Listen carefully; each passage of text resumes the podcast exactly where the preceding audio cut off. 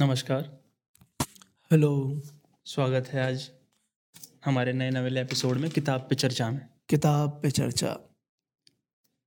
और आज हम नींद में नहीं है आज हम बिल्कुल होश में हैं पूरे होश में हैं। हाँ होश भी है और नींद भी नहीं है हम्म तो आज हम दोनों एज यूजुअल किताबों पे चर्चा करेंगे शुरुआत मैं करता हूँ बिल्कुल तो मैं इसके पहले कि किताब बताऊं आपको उसके पहले किताब में की गई बातचीत किताब में जिस चीज़ का जिक्र है हाँ अच्छा एक ये पहले हम क्लियर कर देते हैं बता देते हैं हम्म, या फिर तू वहीं जा रहा है जहाँ तू जा रहा है ना हाँ अब वो मैं कह रहा हूँ कि पहले बता के क्लियर कर देते हैं कि आज जो दो किताबें हम लाए हैं दोनों शहर से रिलेटेड हैं शहर से जुड़े हुए हैं और बिल्कुल वो दोनों शहरों से हम जुड़े हुए हैं एग्जैक्टली exactly, बहुत अच्छे अच्छा अ,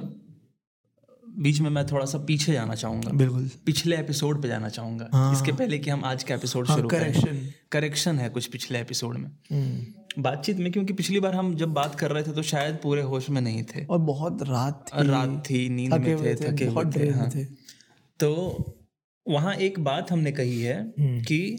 पिता जो होता है हम्म, वो परिवार का राजा होता है किंग ऑफ द फैमिली होता है हाँ उसको ही सब कुछ देखना होता है संभालना होता है तो अच्छा क्योंकि हमने फिल्म के कॉन्टेक्स्ट में बात करी थी हाँ हाँ फिर पंकज भी- कपूर के कैरेक्टर को पं- देख के हम्म। पंकज कपूर के कैरेक्टर के ऊपर बात करी थी फिर भी हमें एक करेक्शन करना है कि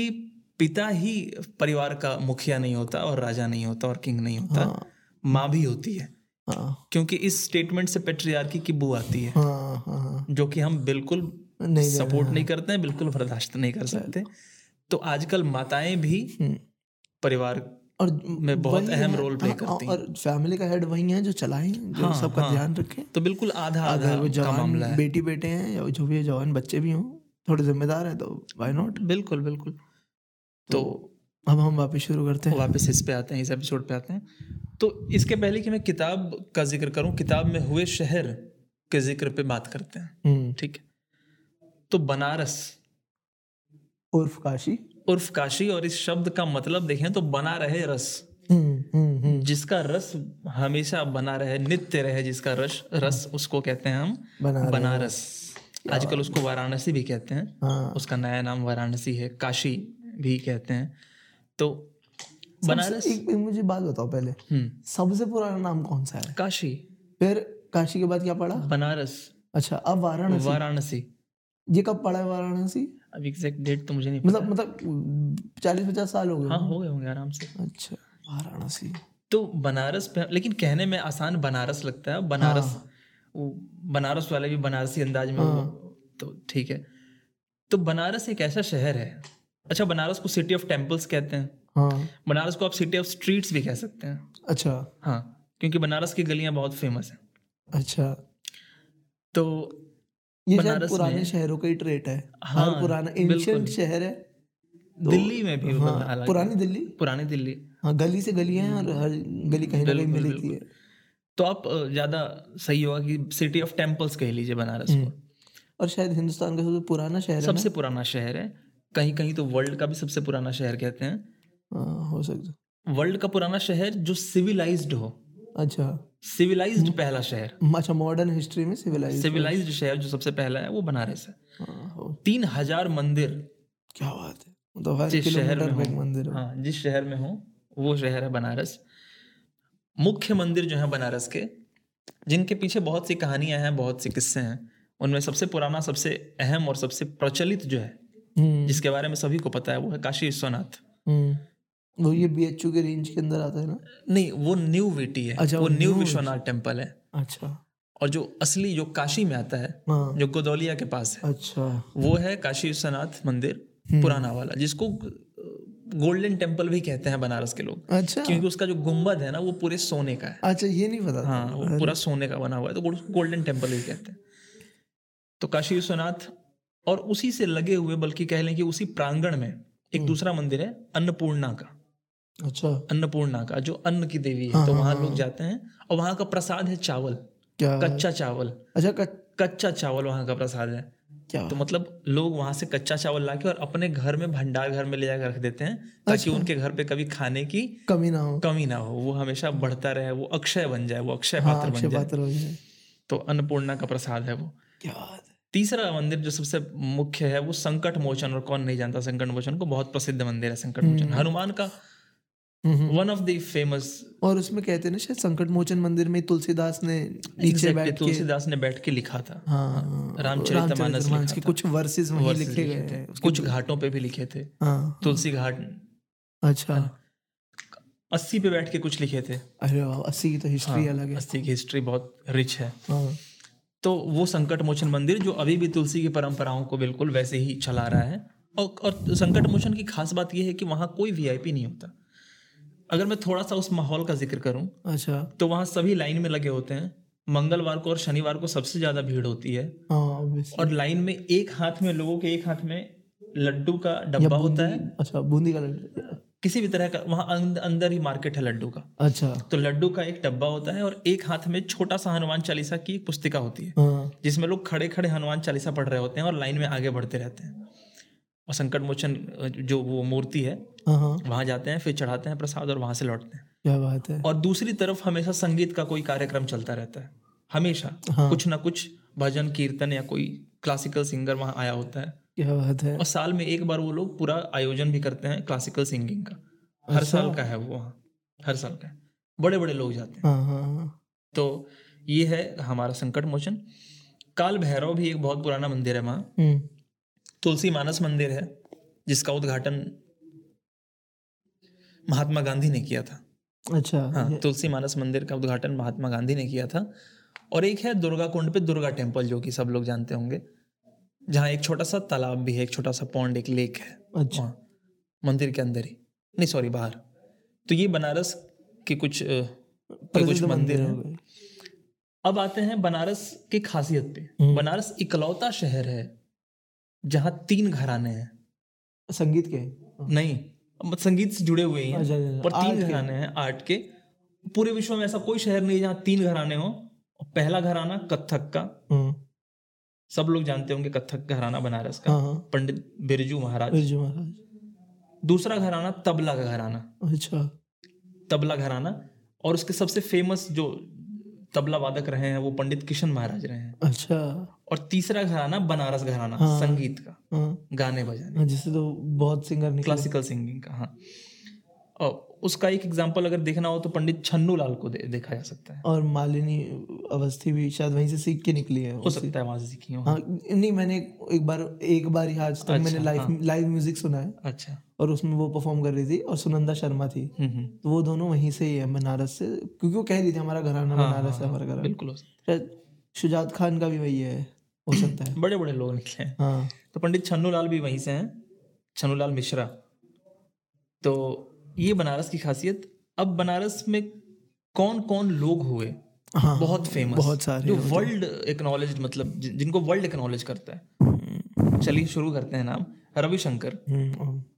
सितार वादक हाँ उनकी एक बेटी है बहुत फेमस जो अब हाँ, हाँ समझ गया मैं बाहर बाहर रह रही थी। अनुष्का शंकर उसका नाम है जो अब फॉरेन में भी बहुत शोज करती बल्कि फॉरेन में ही रहती हैं वो हाँ हाँ हाँ हाँ हाँ क्योंकि शायद उन्होंने बाहर की किसी औरत से शादी करी थी ना ऐसा कुछ था या वो उनके बाहर बाहर वो बाहर शिफ्ट हो गए थे शायद अच्छा हम्म। पंडित रविशंकर शायद हो गए थे कुछ कह- जैसे जाकिर हुसैन अभी हाँ जाकिर हुसैन जैसे बाहर ही बाहर रहते रहते हैं हैं ऑलमोस्ट तो रविशंकर अब जो नाम मैं पढ़ने जा रहा हूँ उस्ताद बिस्मिल्लाह खां साहब हाँ वो शहनाई के अच्छा। बाबा शहनाई के भगवान कह लीजिए उनको आप हाँ इन सब के ना छोटे छोटे लाइफ के हिस्ट्रो- स्टोरीज पे भी आएंगे थोड़ी देर में पहले नाम देखते हैं लक्ष्मीबाई का नाम कौन नहीं जानता हाँ महारानी लक्ष्मीबाई कबीर भी हैं हाँ कबीर बनारस के हैं प्रेमचंद अच्छा प्रेमचंद बनारस प्रेमचंद के हैं बनारस मुझे के लगता था मेरठ वगैरह की तरफ के होंगे हाँ। प्रेमचंद बनारस क्या बात है पंडित मदन मोहन मालवीय अरे वाह, जिन्होंने बहुत बड़े BHU पॉलिटिशियन है जिन्होंने बीएचयू बनाया हाँ बीएचयू की न्यूज जिन्होंने रखी बीएचयू का आइडिया जिनके मन में आया वो पंडित मदन मोहन मालवीय अच्छा इन्होंने ऐसा कुछ करा था ना एक राजा से जमीन ली थी और किसी नवाब से पैसे लिए थे हम्म, लखनऊ के नवाब से पैसे लिए थे अच्छा, हाँ। और काशी महाराज से जमीन ली थी अच्छा काशी महाराज के पास जाके बोले कि मुझे एक पढ़ाई का संस्थान बनाना है हाँ। कुछ मदद कीजिए तो उन्होंने कहा कि आप सूर्योदय से लेकर सूर्यास्त तक जितनी जमीन चलकर नाप लेंगे वो आपकी अच्छा क्या बात है तो पंडित जी सुबह से शुरू चला चलना शुरू किए और पं- अब देखो अगर कोई आम आदमी होता हम्म। तो वो स्ट्रीट लाइन में चलता जाता हम्म और आखिर में उसके हाथ कुछ नहीं आता अच्छा हाँ पर पंडित जी जानते थे कि स्ट्रेट लाइन में चलेंगे तो कुछ नहीं मिलने वाला है तो उन्होंने सर्कल सर्कल का बनाया हाँ उस सर्कल बनाया और वो सर्कल बहुत बड़ा बनाया शायद वो सर्कल है चौदह सौ एकड़ के करीब का सर्कल होगा कितना चौदह सौ एकड़ अरे बाप रे अभी हम जहाँ बैठे हैं ये सिक्सटी फाइव एकर्स का है हाँ चौदह सौ फोर्टीन हंड्रेड ऑलमोस्ट इसका आठ दस आठ दस भी क्यों, अस्सी गुना अस्सी अस्सी गुना इसका हाँ, तो इतना चले वो सूर्यास्त तक और हाथ उनके पीछे एक सैनिक चलता रहा जिसने आटे से उस जमीन को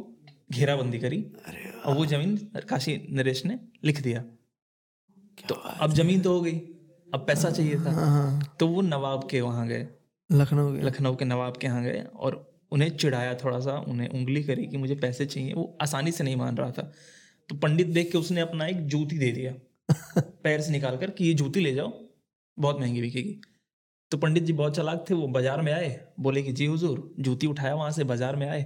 और ऐसे करके देख कर ऐसे वो हाथ ऊपर उठाकर जूती दिखाकर बाजार में चिल्ला चिल्ला के कहने लगे कि देखो अ, तुम्हारे नवाब के पास देने के लिए और कुछ नहीं है सिर्फ जूती है हम्म, अच्छा और सब सबको कहने लगे कि तुम्हारे नवाब के पास देने के लिए सिर्फ एक जूती है अरे हाँ, इतना गरीब हो गया तुम्हारा नवाब कि सिर्फ जूती दे सकता है तो नवाब को ठेस लगी इस बात से उसने बुलाया बोला कि बताओ क्या चाहिए बहुत कुछ है मेरे पास देने को तो फिर पंडित जी ने मांगा और शायद कहते हैं कि उसने अपना आधा वेल्थ दे दिया अरे वाह आधा कोष दे दिया कि ले जाओ बनवाओ तो ऐसे पंडित जी ने भी इच्छू बनाया है और आज कौन नहीं जानता भी इच्छू को हाँ, अब तो बी एच यू में आई आई टी भी है हाँ तो वो अ, पंडित मदन मोहन मालवीय पूजनीय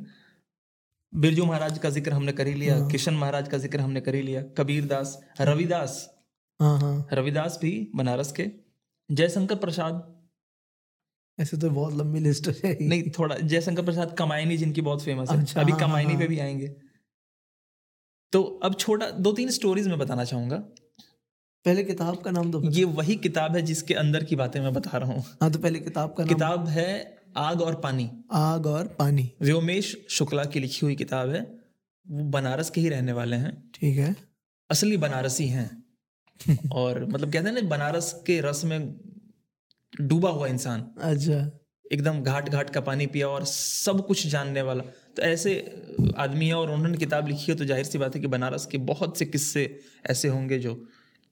हम्म, आपको सुनकर अच्छा लगेगा पढ़कर अच्छा लगेगा हाँ उन्हीं इंटरेस्टिंग उसी किताब के कुछ किस्सों का जिक्र मैं यहाँ करूंगा अभी लास्ट में मैंने जिक्र किया जयशंकर प्रसाद एक बहुत बड़े हिंदी के कवि हुए जिनकी किताब है कमायनी हाँ हम्म,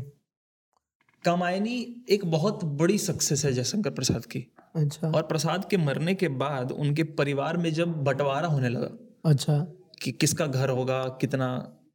जब उनके अपने घर के उनके डिसेंडेंट्स ने बंटवारा करना शुरू किया तो कमायनी पे झगड़ा आके रुक गया कि कमायनी किसकी होगी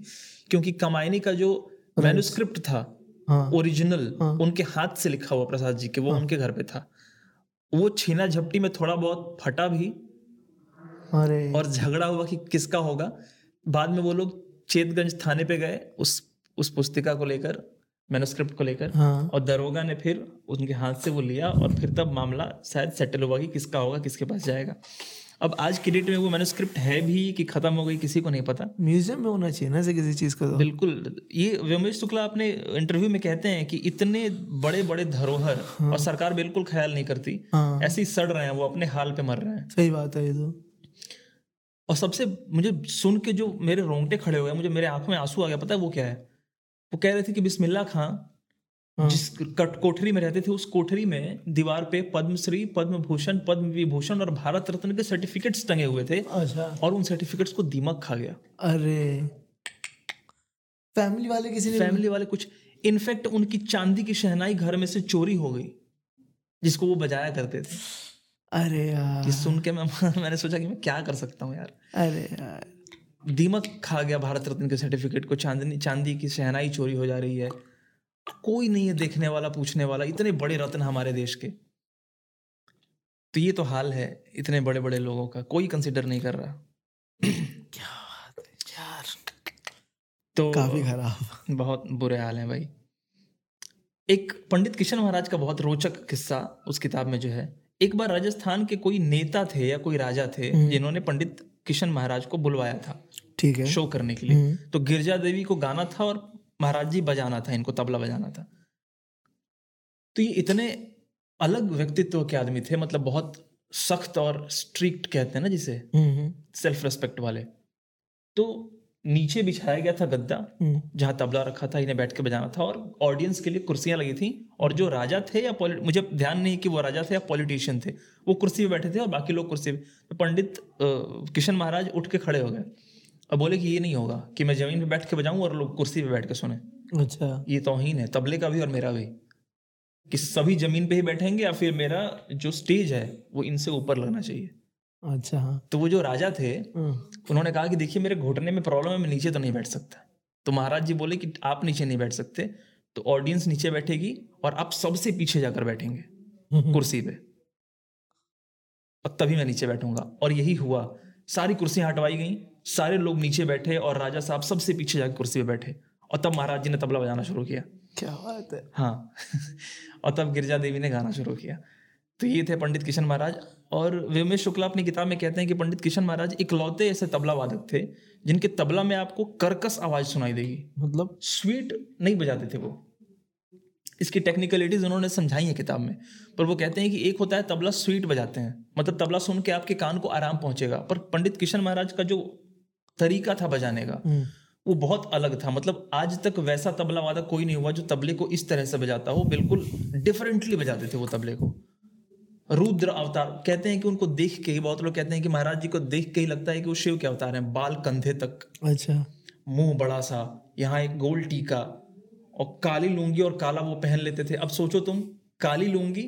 काला शर्ट और सफेद बाल कंधे तक लटक रहे हो और माथे पे काला टीका हो तो वो इंसान देखने में कैसा लगेगा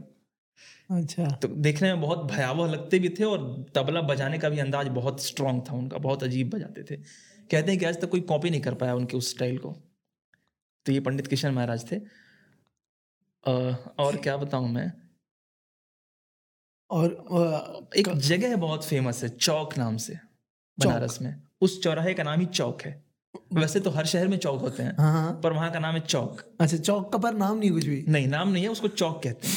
क्या बात और वो चौक अपने आप में अपने आप में इतना फेमस है और इतना खास है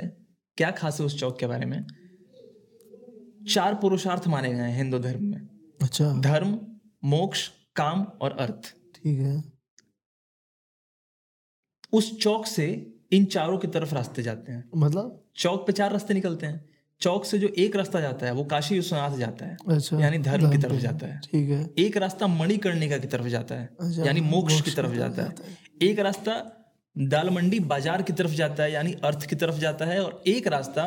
उस रास्ते पे जाता है जहां बहुत सारे पहले कोठे हुआ करते थे अच्छा जहां काम की तरह काम की तरफ बहुत सारे कोठे जहां हुआ करते थे तो चौक से ये चार रास्ते निकलते इसलिए कहते हैं कि चौक अपने तरह का अनूठा एक एक चौक है क्या वहां से चारों पुरुषार्थ के रास्ते खुलते हैं धर्म काम अर्थ मोक्ष और क्या बात वो जो कोठे वाला रास्ता है ना हाँ तो उस किताब में उन्होंने तवायफ शब्द का यूज किया है हाँ। जो नाचने बजाने और गाने वाली स्त्रियां होती थी तो तवायफ शब्द का यूज किया है और उन्होंने बहुत इज्जत बख्शी है उस हाँ। उस शब्द को कहा है कि पहले के जमाने में बड़े बड़े घर के लोग हाँ। कोठे पे तूने मुझसे ये बात बताई थी पहले मुझे याद आ रहा है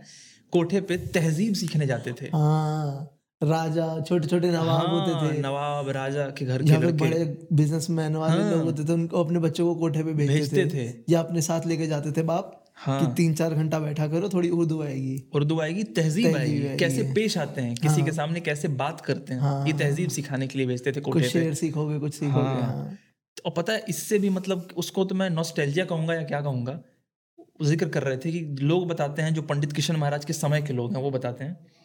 कि एक बहुत बड़ी तवायफ हुआ करती थी उस इलाके हम्म। में जिनका नाम कुछ बाई था मैं भूल रहा हूँ नाम अक्सर नाम के आगे बाई लगाते हैं वो हाँ लोग। हाँ तो एक्स बाई सपोज हाँ तो एक्स बाई वहां गाती थी और वहां से अगले मतलब दो तीन किलोमीटर के डिस्टेंस पे चार किलोमीटर के डिस्टेंस पे पंडित किशन महाराज का घर था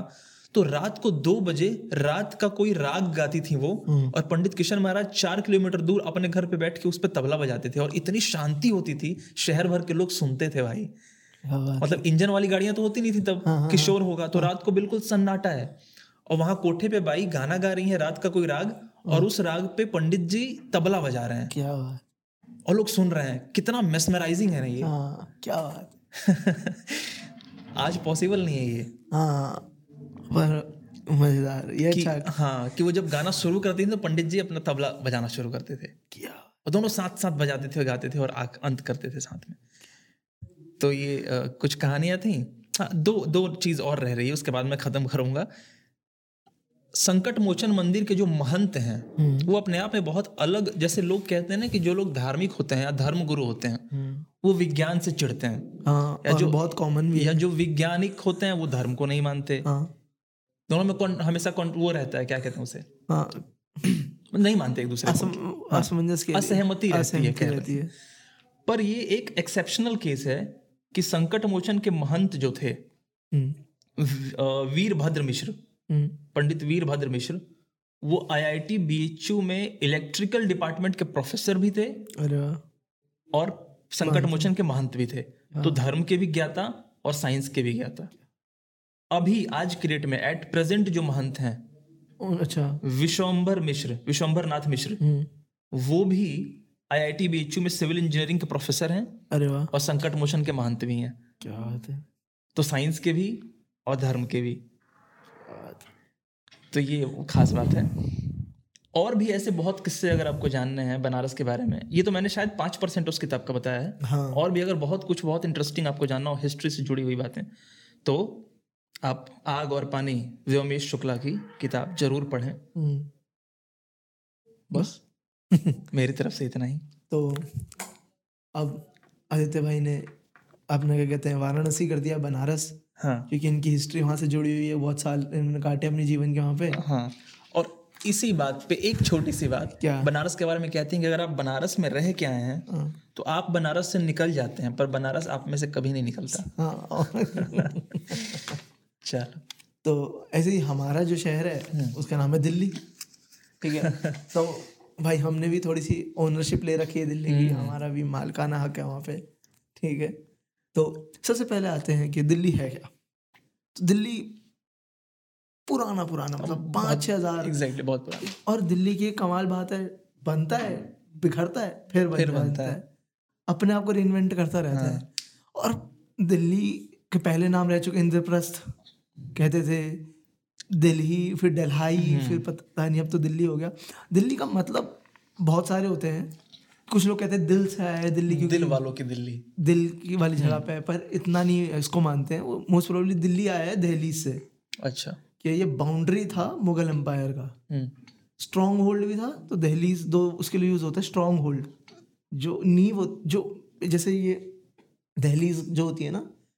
जो गेट होता हाँ, है उसके जो अराउंड बिम लगे होते हैं दहलीज हाँ हाँ वो स्ट्रॉन्ग होता है वो घर को दीवार को टिका के रखता है सही सही तो वो उसके लिए यूज होता था वहां से आया है शायद ये नाम कि हम दिल्ली से हैं हम्म, मुगल एम्पायर के स्ट्रॉन्ग होल्ड से बड़ा शहर है ना ठीक तो एक तो ये बात है दिल्ली की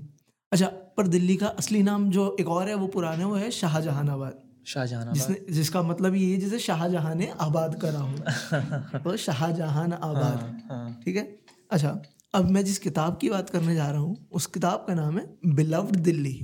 मेरी प्यारी दिल्ली दिल्ली और ये किताब लिखी है सैफ महमूद ने अब सैफ महमूद के बारे में एक अच्छी कह लीजिए मुझे लगा है बात ये शायर नहीं है ना ही ये राइटर है सही से ये लवर है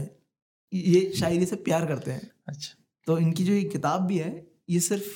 एक लव लेटर की तरह है हम्म, दिल्ली के शायरों को और ये सब नहीं है कि इसकी शायरी को क्रिटिक करूंगा मैं नहीं हम्म, मैं बस आपको ये बताना चाहता हूँ कि दिल्ली में ऐसे ऐसे शाह- शायर बीते हैं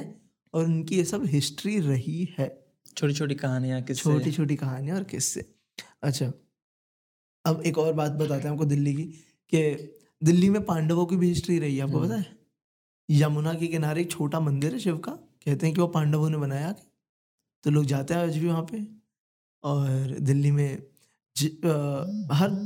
और क्या बताऊँ आपको इस शहर के बारे में दुर्भाग्यवश मैं नहीं गया वहाँ अच्छा हाँ मैं भी नहीं गया अच्छा हाँ चलो अच्छा एक और दिल्ली के साथ एक बहुत अजीब कोइंसिडेंस है कि जिस दिन मेरा बर्थडे आता है हम्म, बाईस मार्च उसी दिन नादिर शाह इंडिया आया हम्म। था और उसने दिल्ली में मैसेकर करा था मेरे बर्थडे वाले दिन ही अरे अरे बस अट्ठारहवीं उन्नीसवीं शताब्दी में करा था उसने मैं थोड़ा लेट हो गया उस तुम तो तुम उस दिन पैदा हुए इन सब का बदला लेने के लिए वही कि है ढा दिया हमने भी दिल्ली पे आके अच्छा तो अब इस किताब को अगर मैं एक लाइन में एक्सप्लेन करूं तो ये होगा कि एक स्मॉल इंसाइक्लोपीडिया है दिल्ली की शायरी का बिल्कुल और इसमें कौन कौन शायर हैं तो टाइमलाइन से चलते हैं हम पहले आते हैं मीर आते हैं हम्म, सौदा मोमिन जौक गालिब दाग और फिर आते हैं बहादुर शाह जफर बढ़िया ये सब दिल्ली के प्रोमिनेंट शहर हैं हम्म। और इन्होंने कल्चर पे क्या इफेक्ट डाला उसके ऊपर है ये किताब अच्छा एक और बात यहाँ पे निकल के आती है इस किताब से कि दिल्ली की शायरी और लखनऊ की शायरी में फ़र्क है हम्म, लखनऊ की शायरी बहुत फारसी एफ- वो उस हाँ, पर हाँ, इन्फ्लुएंस है हाँ, बहुत हाँ। ज़्यादा फारसी और अरबी का फारसी मोस्टली इन्फ्लुएंस्ड है दिल्ली की शायरी बहुत ज़्यादा उर्दू है हम्म, बहुत ज़्यादा हिंदी उर्दू रेखता में है वो बहुत ज़्यादा और इसी के ऊपर क्योंकि मीर को आपने कहानी सु, बात सुनी होगी मीर के लिए मीर को खुदा सुखन कहते हैं खुदा सुकून बिल्कुल मतलब God of poetry God God of poetry उनके लिए एक बहुत फेमस बात है कि उन्हें ऐसा क्यों कहा जाता है हम्म, पहली बात तो उन्होंने स्ट्रक्चर बनाया सही से उस आर्ट फॉर्म का ही हम्म। और फिर उर्दू को इंट्रोड्यूस कराया और एक बहुत लाइन कही जाती है उनके लिए कि वो दिल्ली के किले से अच्छा लाल किले को हम तो लाल किला कहते हैं और लाल किला अंग्रेज़ों ने नाम दिया है हम्म। रेड फोर्ट एक्चुअली में मुगलों के टाइम पे उसे किला ए मौला कहते थे किला है मौला किला ए मौला मौला का किला हाँ मतलब गॉड का Hmm. मतलब जहाँ पे इंसाफ मिलेगा तो किला मौला वहाँ से उठा के दिल्ली को अ, दिल्ली के किला मौला से उठा के उर्दू को या रेखता को वो जामा चांदनी मस्जिद चौक, की हाँ। सीढ़ियों पे ले आए हाँ जामा तो वो मस्जिद। तो रेखता बन गई शायरी वाली और उन्होंने शायद उनका ही शेर है ना कि अगर कोई ये कहता हो कि फारसी ही शायरी बना सकती है तो हाँ। कोई मेरी शायरी पढ़ाओ उन्हें ऐसा कुछ है हाँ, ना ये गालिब का है या इनका है किसी हाँ एक का किसी है? एक का है हाँ अच्छा हम कुछ एग्जाम्पल भी पढ़ेंगे अब इसमें हाँ। से जो अच्छी शायरी मुझे मिली अच्छा अब कुछ कहानियाँ आ जाते हैं पहले हम तो मीर के ऊपर तो मीर के बारे में बहुत मस्त बढ़िया कहानी है कि तुगलक के टाइम पे भी थे मीर मीर बिल्कुल उस टाइम पे थे जब नादिर शाह वगैरह आए थे हम्म, हम्म, दिल्ली बर्बाद हो रही है और मीर वहाँ बैठे हैं बीच में और मीर ने बार बार दिल्ली से भागने की कोशिश भी करी थी हम्म, अच्छा कि काम नहीं था हाँ, पर उन सक्सेसफुल रह नहीं पाए क्योंकि वो बाहर जाके भी यही कहते रहते थे कि इससे बढ़िया तो मैं दिल्ली में ही था बर्बाद था हमारा शहर पर मज़ा तो आता था रोज़ तो मीर की कहानी ये हो गई गालिब की बड़ी मज़ेदार क्योंकि गालिब को हम हमेशा समझे ना कि शा, शराबी है हम्म, और या दिल फेंक इश्क है हाँ की दिल बात फेंक है हाँ दिल फेंक दिल फेंक है पर गालिब बहुत वैसे भी थे नास्तिक टाइप भी थे एक बहुत मशहूर कहानी उनके बारे में कि वो रमज़ान के महीने में जो अभी चल रहा है हम्म, उसमें अपने छत पे कमरे में बंद होके जुआ खेल रहे थे ताश खेल रहे हैं चौ चौसठ खेलते थे वो यूजुअली तो एकदम उनके एक दोस्त आए मौलवी साहब वो उनसे कहते हैं कि गालिब हमने तो सुना था कि रमज़ान के महीने में सारे शै- सारे शैतान कैद हो जाते हैं हम्म, तो गालिब भाई वही जवाब देते हैं कि हाँ सारे शैतान कैद हो जाते हैं और वो इस कोठरी में कैद होते हैं ऐसे ही 1857 का जब गदर हुआ था हम्म, तो दिल्ली में मुस्लिमों को बहुत मारा जा रहा था अमरीकी अ- अंग्रेज सरकार द्वारा कि उनको था कि मुस्लिमों का ही ज़्यादातर हाथ है इसमें गदर में अच्छा ठीक है रिबेल में तो गालिब भी इसमें आए थे लाइन में तो हम्म। उनको भी उठा लिया कि तुम भी बताओ तो वो जो कर्न- कर्नल थे जो उनसे पूछ रहे थे कि बताओ गालिब तुम थे कि नहीं थे तो उन्होंने गालिब से पहले सवाल करा कि गालिब तुम मुस्लिम हो हम्म, तो गालिब ने कहा आधा मुसलमान हूँ मैं कहता अच्छा। आधा मुसलमान क्या होता है कहता जी शराब पीता हूँ पर सुअर नहीं खाता तो आधा मुस्लिम हूँ तो ऐसे ऐसे गालिब के किस्से हैं पर वहीं गालिब की ऐसी शायरी आती है कि तुम पढ़ के बोलोगे कि अरे बाप रे ये तो ये बहुत से- ब्रॉड रेंज है गालिब हाँ और गालिब का वो भी समझ आता है कि गालिब भगवान को कैसे देखता था क्योंकि हम्म। गालिब का एक जिंदगी भर ना एक कोर्ट केस चला था यह हम्म। हमें हम पता है गालिब ने कोर्ट बहुत देखा है मतलब उसने कानून से बहुत डील करा है क्योंकि उनको पेंशन मिलनी होती थी हम्म, अंग्रेज सरकार द्वारा फिक्स था कि राजाओं के या फिर नवाबों के बच्चों को कुछ पर्टिकुलर हजार रुपए या इतना सौ रुपए महीना आज भी हाँ, मिलेगा शायद लखनऊ में ये हाँ चलन हाँ है हाँ हाँ ये भारत सरकार नहीं ये इंदिरा गांधी ने बंद कर दिया था शायद अच्छा बंद कर दिया है हाँ गवर्नमेंट द्वारा जो पैसे इन्हें मिलते थे इसलिए अब ये होटल वगैरह बना ली ना इन्होंने अपने महलों की अच्छा अच्छा पहले इन्हें मिलता था वो रॉयल्टी मिलती थी ना हम्म। जो भी रॉयल्टी कहते हैं प्रिंसली जो भी इन्हें वो लास्ट में हाँ तो बहुत कम हो गया था शायद पंद्रह रुपए बीस रुपए ऐसे हो गया था लास्ट में हाँ हाँ हम्म, और इंदिरा गांधी ने शायद बंद ही कर दिया था फिर कि सब बराबर का जब नारा आया था तो उसमें हम्म। बंद कर दिया था शायद शायद मैं शायद कह रहा हूँ ठीक है अच्छा तो गालिब को कुछ एक्सरसाइज होता था कुछ एक सौ बत्तीस रुपये मिलने थे हर महीने के हम्म, पर बासठ रुपये मिलते थे सिक्सटी टू मिलते थे अच्छा तो इसके लिए उन्होंने कोर्ट केस लड़ा था बहुत बड़ा कभी दिल्ली में लड़ते थे फिर कोलकाता जाना पड़ा जब इन्हें कोलकाता जाना पड़ा तो ये मेरठ गए हम्म, फिर बनारस गए फिर बनारस में तो रुक ही गए एक महीना रुक गए एक महीना रुक गए प्यार हो गया इन्हें तो बनारस से ही कहने लगे काबा है हिंद है तो इससे बढ़िया तो जगह ही नहीं कोई हम्म, फिर कलकत्ता गए कलकत्ता जाके हार ही हाथ मिली नहीं जीते केस हम्म, फिर बुढ़ापे में वापस आना हुआ जब वापस आए तो पता चला कि एक बेटा इन्होंने गोद लिया था वो सत्रह अट्ठारह सोलह सत्रह की उम्र में मर गया और तो बुढ़ापे में भी इनकी एक प्रेमिका भी हुई करती है नवाब चांद वो भी मर गई थी जवानी में ही हाँ हाँ और इनका अपनी बीवी के साथ बहुत वो था कि ये बहुत खूबसूरत थे दिखने में बहुत पढ़े लिखे थे बहुत शायरी बात थे और इनकी भी बड़ी घरेलू थी अच्छा तो इनका फैमिली में भी फैमिली के साथ इतना अच्छा रिलेशन नहीं रहा था और बच्चे भी नहीं हुए इन्हें कभी भी होते थे मर जाते थे तो ऐसी सब कहानियां हैं गालिब के बारे में जौक के बारे में है कि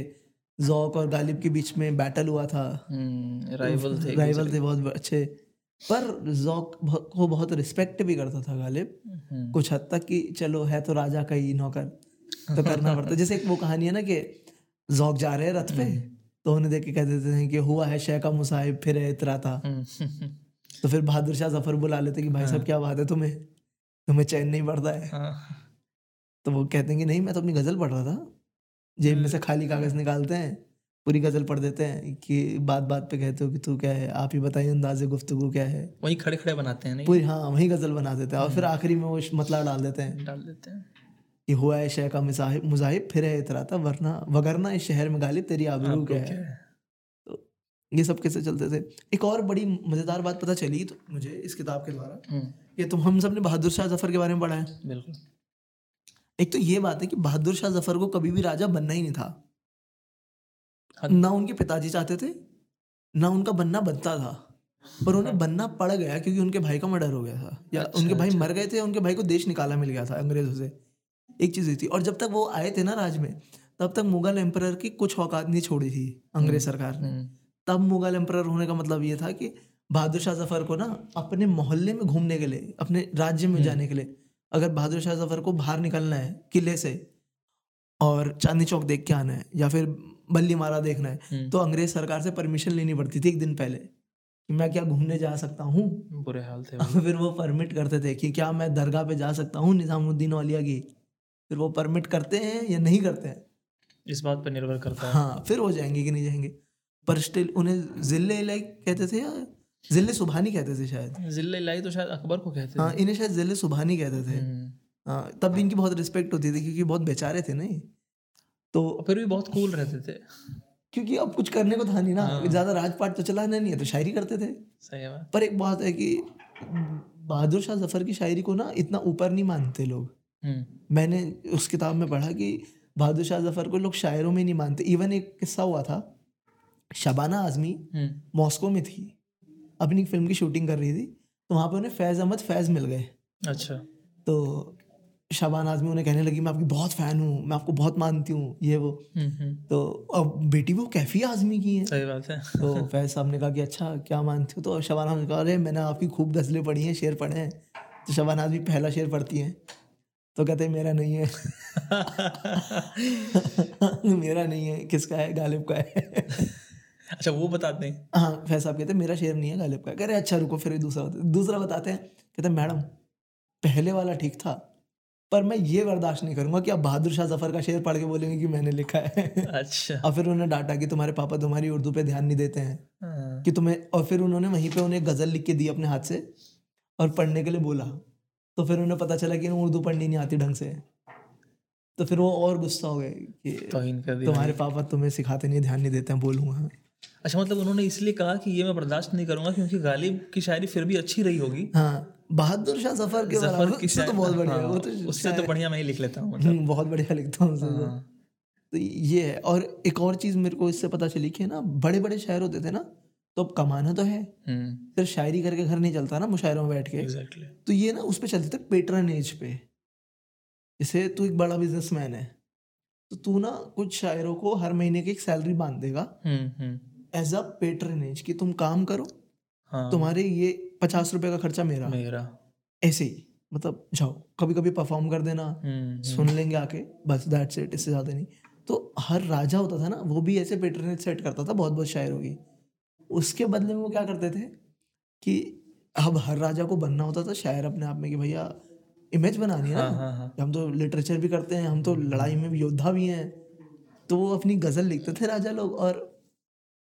इनको सरका देते थे कि ठीक कर दो हाँ, ठीक कर दो पर कहते हैं कि ऑलमोस्ट शायरी शायरी और शायरी लिखते थे वो खुद कुछ नहीं लिख पाते थे जैसे आजकल भी कुछ लोग जो अपने आप को राजा मानते हैं वो अपने ऊपर किताब लिखते हैं ना अपनी शायरी की किताब ऑटोबायोग्राफीज लिखते हैं अपनी शायरी की किताब भी छपाते हैं ना फिर वो ट्रांसलेट भी होती है गुजराती से हिंदी में हाँ तो पता नहीं शायद वो भी खुद लिखा है या किसी और से लिखा है हाँ वो भी फोन होता होगा कहीं पे कि ठीक कर हाँ, दो हाँ। एडिटेड जिसका नाम है बाकी कौन राजा है ये तो बताने की जरूरत नहीं है हाँ, तो ये सब होता था तो ये बड़े अजीब किससे हम्म। हाँ गालिब के तो अनगिनत किस्से हैं और और क्या बताऊँ अच्छा हाँ एक अजीब एक और कमाल बात जो दाग है ना दाग हम्म, दाग दहेल दहेलवी उनको बड़ा बिगड़ा शहर मानते थे क्यों उनकी मम्मी की बहुत अजीब कहानियाँ हैं उनकी मम्मी अ, उनकी मम्मी अ, तह- तवायफ थी मान लीजिए गाना वाना गाना गाती थी तो उन्होंने पहले एक अंग्रेज से शादी करी अच्छा वो अंग्रेज मर गया उससे एक बच्चा हुआ वो दाग नहीं है अच्छा फिर उनकी माताजी ने दूसरी शादी करी दिल्ली हम्म। में वो आदमी दो तीन साल में उसका भी मर्डर हो गया फिर उनकी माताजी गई रामपुर अच्छा वहाँ शादी करी वो भी मर गया दाग कौन है दाग कहाँ से आया फिर दाग रामपुर में हुआ अच्छा रामपुर वाला दाग। रामपुर वाले से हुआ दाग फिर उनके माता जी वापस दिल्ली उस बार उन्होंने कहा मैं शादी नहीं करूंगी और हो गया मेरा अपना कमाती थी थोड़ा बहुत इधर उधर से बाकी पतियों के मतलब हाँ। जो मर गए उनकी तरफ से जो आता था आ जाता था अंग्रेज वाली की तरफ से हेल्प नहीं आती थी कुछ भी क्योंकि बड़ा प्रॉब्लम होता था एंग्लो इंडियंस को एंग्लो नहीं मानते थे वो इंग्लैंड का नहीं मानते थे उन हाँ। बेचारों के साथ बहुत इंसाफ नाइंसाफी करते थे वो तो उन्हें वहाँ से तो कुछ हेल्प नहीं मिलती थी हम्म, तो वो अपना थोड़ा बहुत घाव आके जो भी कमा लेती थी तो इस वजह से बहुत बिगड़ रहे थे दाग पर अब जब बारह तेरह साल की हुई ना दाग तो बहादुर शाह जफर का बेटा उसे दाग की मम्मी पसंद आ गई तो अब चौथी शादी उनसे कर ली तो अब दाग को मिला एकदम से राजाओं वाला ट्रीटमेंट हम्म, लाल किले में कमरा मिल गया लाल किले में जगह मिल गई जहाँ मुगलों के बच्चे पढ़ रहे थे वहाँ पे वो पढ़े एकदम से मोमिन वगैरह में बैठने को मिल गया हम्म, हम्म। तो इसलिए उन्हें बड़ा बिगड़ैल माना जाता है कि इन्होंने खुद कुछ शायरी नहीं बनाई अपनी अच्छी ये तो ऐसे ही राजा जी की उससे मिल फ्लो गई फ्लो में चलते रहे फिर जब वो मर गए हाँ वो भी मर गए अच्छा चौथे वाले भी मर गए ये कोई मूवी की स्टोरी ने सात खून माफ शायद हाँ, हो सकता है ऐसा ही हाँ, पर वो तो मारती है ना हाँ वो मारती है ये मर रहे हैं ये खुद ही अपने आप मर रहे हैं खुद ही मर रहे हैं फिर चौथी के बाद उन्होंने शादी नहीं करी फिर उनकी भी डेथ हो गई खुद फिर दाग उससे सैडनेस में लिखने लगे और वो सब तो ये- इसलिए अच्छा और मुझे कुछ किस्सा याद आया इंटरेस्टिंग तो मैं बताता हूँ बाकी मैंने और क्या लिखा है अच्छा हाँ एक और रीज़न अगर कोई मुझसे पूछे कि किताब क्यों पढ़नी चाहिए इसका एक बहुत अच्छा रीज़न ये है कि आपको हर शायर की कब्र और उसके घर का एड्रेस मिलता है हाँ। क्या बात है। एड्रेस इन द सेंस कि इस गली से यहाँ जाओगे तो इधर की तरफ मिलेगा तो आप उन सबकी एक बार कब्र विजिट कर सकते हैं और आपको पता चलेगा कि ऑलमोस्ट हर कब्र या तो गायब हो गई है है ही नहीं उसके ऊपर घर बन गए हैं हम्म, या फिर वहाँ पे झुग्गी झोपड़ी झुग्गियाँ हैं बिल्कुल स्लम है और बीच में कहीं पे एक जगह कब्र है उन्हें वहाँ के लोकल लोगों को भी नहीं पता है कौन है वो भी गंदा गंदगी वहाँ होगी हम्म, को ध्यान नहीं रखता है आर्कोलॉजी वालों ने तो हाथ झाड़ रखे इवन गालिब की कब्र में भी कुछ है नहीं सिक्योरिटी वगैरह कुछ भी कोई देख रेख नहीं है बस ऐसे ही है तो ये हाल है हमारे यहाँ पे अच्छा एक और बात बहादुर शाह जफर जब उनको रंगून भेज दिया था ना बर्मा हम्म, रंगून बर्मा तो उनको जेल हुई वहाँ पे और वो जेल में ही मर गए कहते थे कि एक शेर भी है ना उसका इनके लिए कि हम अब याद थोड़ी ना आएगा क्योंकि अब याद करना है तो अब याद तो आएगा अरे नहीं। यार हाँ एक शेर था भाई अब छोड़ो कुछ नहीं हो सकता अब याद करने की कोशिश करेंगे तो नहीं आएगा एक ही बहादुर शाह जफर का प्रोमिनेंट शेर है और वही याद नहीं आ रहा है चलो भाई ना हम्म, अच्छा अब हाँ तो उनके मरने के बाद ना जेल में हम्म, उनको बड़ा अज्ञात तरीके से दफना दिया गया और दिल्ली में बहुत बाद में बताया गया कि उनकी डेथ हो गई है हम्म, ठीक है तो ठीक है। क्योंकि हंगामा हो सकता था ना हम्म, तो उनको ऐसे ही वहाँ पे गाड़ दिया उनकी फैमिली को भी जेल से बाहर निकलते थोड़ी देर तो जहाँ उनकी कब्र थी ना उस जगह को बर्मा के मुस्लिम लोगों ने हम्म, श्राइन बना लिया और वो बहादुर शाह जफर को एक सूफी संत मानते हैं अपने वहाँ का अच्छा और दरगाह की तरह ट्रीट करते हैं तो जाके माथा वगैरह लगाते हैं और बहुत साल बाद दाग के मरने के बहुत बहुत साल बाद हम्म, एक गटर लाइन खुद रही थी उसमें दाग की बॉडी पार्ट्स मिले थे बाकी अच्छा जो श्राइन से कुछ मीटर ही दूर थे शायद पंद्रह बीस मीटर दूर थे बस तो ये कुछ कहानियाँ हैं और अगर ये किताब पढ़ने का एक और रीज़न है कि आप जब पढ़ लेंगे ना तो आप जब पुरानी दिल्ली घूमेंगे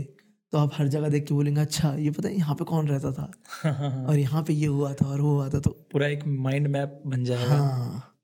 हाँ हाँ हाँ हम्म, एक्सप्लोर करने में और हेल्प करता है क्योंकि फिर आप हिस्टोरिकली एक्सप्लोर करते हम्म। हैं पूरे शहर को और अगर आप दिल्ली गए तो आपको ज़रूर पढ़ना चाहिए या फिर अगर आपको कुछ ऐसे भी भी- रिलेशन पाए दिल्ली से हाँ, ऐसे भी पढ़ना हाँ, चाहिए अगर आप एक बार आए हैं रहे हैं दिल्ली में कभी पुरानी दिल्ली घूमे तो ज़रूर पढ़ो और दिल्ली जितना हिस्टोरिकल शहर उसके बारे में जानना तो बनता ही है हाँ हाँ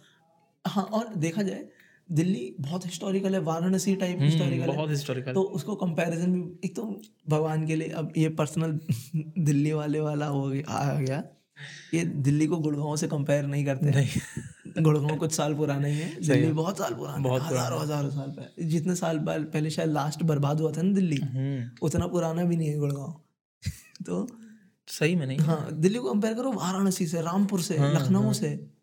है ना वाकई। ये सब जगह है ना तो बस यही मेरे हिसाब से बस एक क्रिटिक है इस किताब के लिए हम्म, जिस किताब में शायरी लिखी हुई है बीच बीच में हर जगह तो शायरी इंग्लिश में लिखी हुई है मतलब वही कि पढ़ेंगे तो हिंदी है पर स्क्रिप्ट है ना जो लिपि है। इंग्लिश का है हाँ लिपि है ना वो रोमन है हाँ हाँ अगर उसे देवनागरी में लिख देते ना ज्यादा तो मजा- आसानी होती क्योंकि कभी कभी इंग्लिश में कुछ वर्ड्स फंस जाते हैं हम्म, हम्म। वो प्रोनाउंसिएशन नहीं आ और पाते ना फ्लो भी नहीं बनता ना पढ़ने में हाँ क्योंकि हिंदी अगर पढ़नी आती है ना तो फिर आप सही प्रोनाउंस करोगे बिल्कुल है ना अगर आम है तो आम ही है गलत नहीं प्रोनाउंस कर सकते ना उसे इंग्लिश में प्रॉब्लम होती है कि पता नहीं ये साइलेंट है कि नहीं है अब- अब ये अपोस्ट्रिफी कहाँ लगी है ये वो बड़ा वो प्रॉब्लम अब जंग अगर लिखा है हाँ जे यू एन जी हाँ तो उसे जुंग पढ़े जंग पढ़े ये प्रॉब्लम आ जाती है हाँ हाँ